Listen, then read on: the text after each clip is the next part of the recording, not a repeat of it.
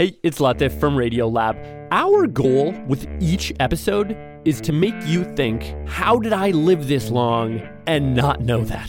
Radiolab, adventures on the edge of what we think we know. Listen wherever you get podcasts. Welcome to NYC Now, your source for local news in and around New York City from WNYC. I'm Janae Pierre. Governor Phil Murphy says New Jersey will fund $10 million in aid to homeowners impacted by flooding in December. Murphy says the funds will be dedicated to buying out flood insured properties in the most heavily impacted areas, particularly in Essex, Passaic, and Morris counties. Damage is also being assessed to determine if properties impacted by the storm are eligible for federal funds from the Biden administration. A man detained on Rikers Island died this week, according to officials at New York City's Department of Correction. WNYC's Jesse Edwards has the details. The man is the first person to die at the city's jail complex in 2024. City officials say Chima Williams was playing basketball with a group of detainees for about an hour when he suddenly collapsed. They say staff immediately provided medical assistance, but Williams was pronounced dead. He was 43 years old. The Department of Correction is investigating the incident. The death is the first on Rikers to happen under the new department commissioner, Lynelle Maginley-Liddie. She started in December. Last year, nine people died in DOC custody, and in 2022, 19 people died, the highest detainee death rate in a quarter of a century. Stick around, there's more after the break.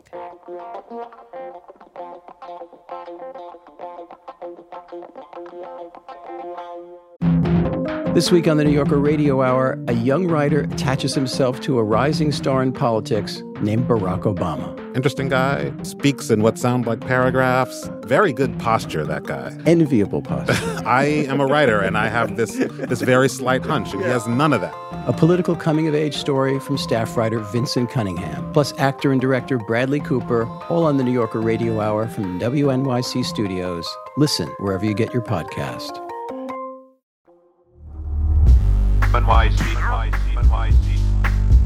As President Biden's administration ramps up outreach ahead of a crucial reelection year, many of the topics they're focusing on are critical to New Yorkers' lives.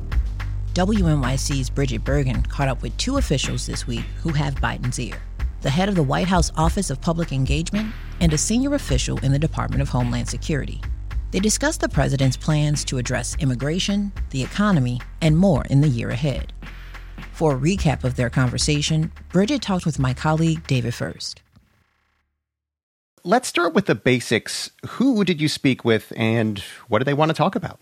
So I spoke with members of the Biden administration. We'll stress that these were not campaign officials, they were administration officials. Hmm. Um, I spoke with both Stephen Benjamin, he's a senior advisor to the president and director of the White House Office of Public Engagement.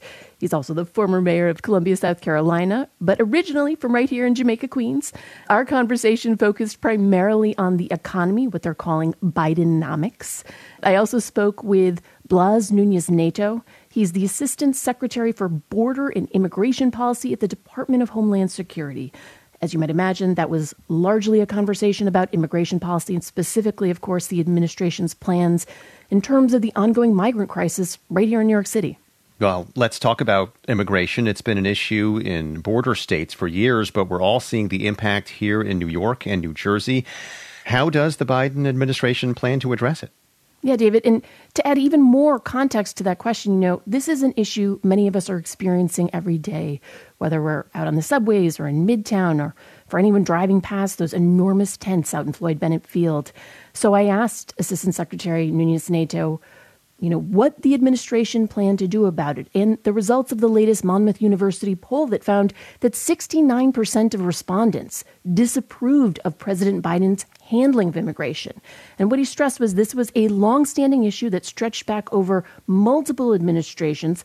But then he said this We have tried to address uh, this challenge using our executive authorities. We've taken a series of steps to strengthen consequences at the border, and we are removing record numbers of people today. But he went on to say that ultimately, It's up to the U.S. Congress to come up with some meaningful solutions to address both the policy and very real funding concerns. Well, it's been decades since any substantial immigration reform has come from Congress. How does the administration hope to change that? The assistant secretary repeatedly was calling for a bipartisan solution. And you and I know that can feel increasingly out of reach when there are such incredible deep partisan divides. In terms of the direct impact on a place like New York, you know, we know that the federal government has sent about $140 million here. The assistant secretary acknowledged that's far short of the billions officials in the Adams and Hochul administrations say is needed. Nunez Neto did say that the administration has requested much more in their emergency supplemental funding request. But, David, remember all that talk about a government shutdown last year? I do. Yeah, well, it's a Groundhog's Day all over again in about two weeks when mm. another partial government shutdown is looming. Now, throughout the holidays, leaders in the Senate were working on a bipartisan deal on immigration, but House Republicans are not looking to do anything that helps this administration. And that includes some members from swing districts right here in New York, like Congress members Michael Lawler from the Hudson Valley and Anthony D'Esposito of Long Island, who were among a delegation that went to the border this week with Speaker Mike Johnson. Nunez Neto says that playing politics just does not fix these issues. This is a shared uh, challenge that is the direct result of our broken immigration and asylum system. What you're seeing in New York is the cost of that broken system. And for your constituents, for anyone who's listening, I would just encourage you to reach out to your members of Congress and demand that they work together to solve this. It's too easy to play politics with immigration. What we really need here are solutions.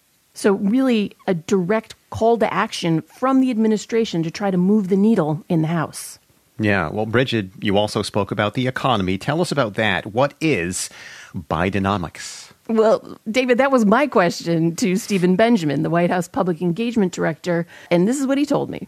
Most people can uh, truly identify what, what the president means, and because he said he said it probably um, tens of thousands of times since he's been in office the last three years. But he truly believes in advocating every single day for working families uh, making sure that we're building an economy uh, from the bottom up and the middle out. And his policies since day one have been focused on on just that. Now, of course, we'll stress Bidenomics, very different from something you and I have heard about Reaganomics, trickle down mm. economic theories.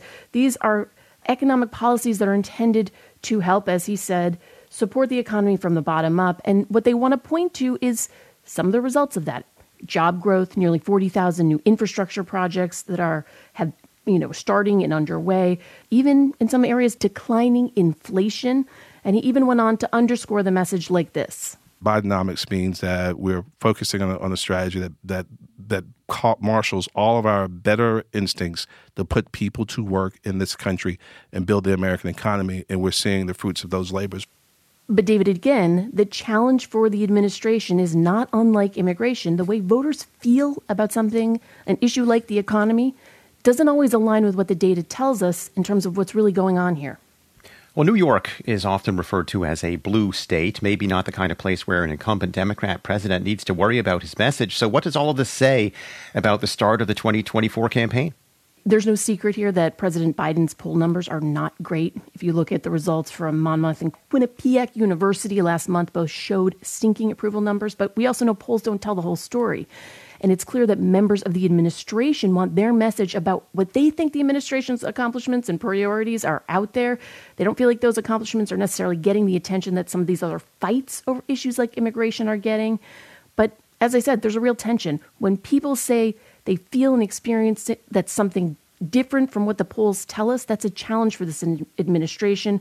And we can expect to see a real push from both the White House and, of course, the Biden campaign to make the stakes of this election when it comes to the health of our government, our system of government, the ability to walk, work across the aisle, to promote faith in our institutions from Congress to the courts, very central to what they talk about in the months ahead. That's WNYC's Brigid Bergin talking with my colleague David Furst. Thanks for listening to NYC Now from WNYC. Shout out to our production team. It includes Sean Bowditch, Amber Bruce, Ave Carrillo, Audrey Cooper, Leora Noam Kravitz, Jared Marcel, Wayne Schulmeister, and Gina Volste. with help from the entire WNYC newsroom. Our show art was designed by the people at Buck, and our music, that jam, was composed by Alexis Quadrado. I'm Janae Pierre. We'll be back Monday.